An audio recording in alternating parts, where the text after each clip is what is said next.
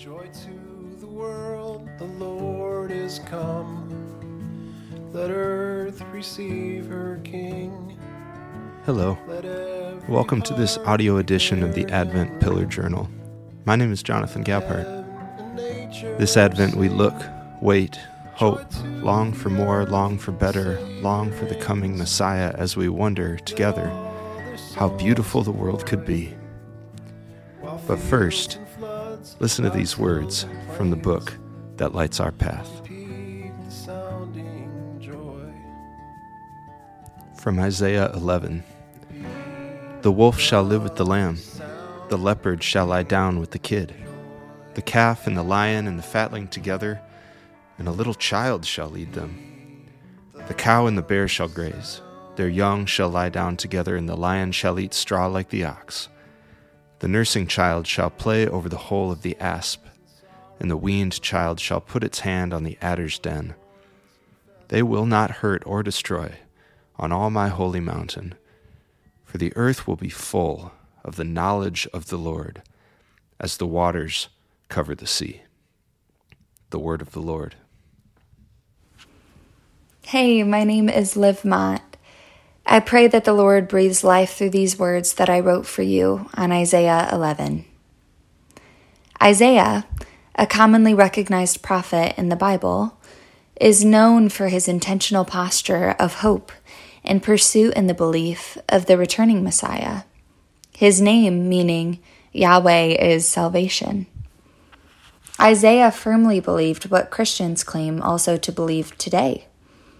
The Savior we know and love, who intimately knows and loves us deeply, will one day return to this earth and redeem all that is broken in this world, the world that he has already overcome.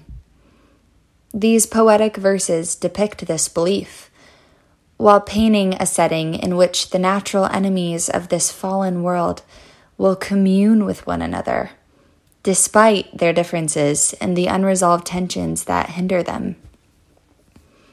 When Jesus was born thousands of years ago to heal, tend to, comfort, and ultimately save humanity, he knew also what the hope for this world has always been to live with one another in complete peace, loving even the enemies that stir resentment or fear within us.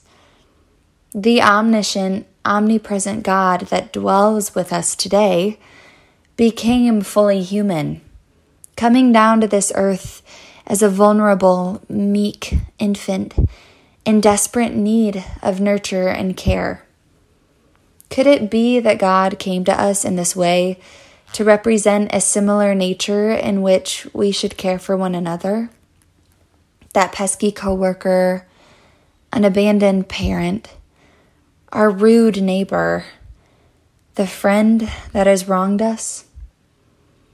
Jesus looks forward to the day where he will return to us, accomplishing the fulfillment of our deepest wounds, the relationships in which heartache dwells more deeply than we could have imagined possible. Perhaps a hurt so obscure it has created a wall between you and your heavenly Father you may not even be fully aware of. While much of the time it feels consuming and heartrending to mull over the wounds that have given us enemies, we are fortunate enough to have a God that knows our pain and puts it to rest. Sometimes inch by inch, and at other times instantly. We have a God who yearns for you to lay your troubles, all of your troubles, at his feet, so that you may be free to live in his desired peace for you.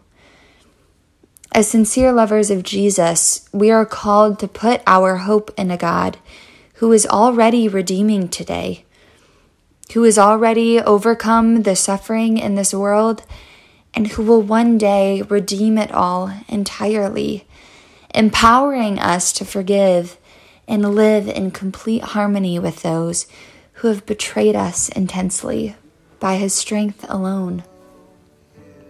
God desires to give you a life offering even glimpses of this complete restoration and reconciliation.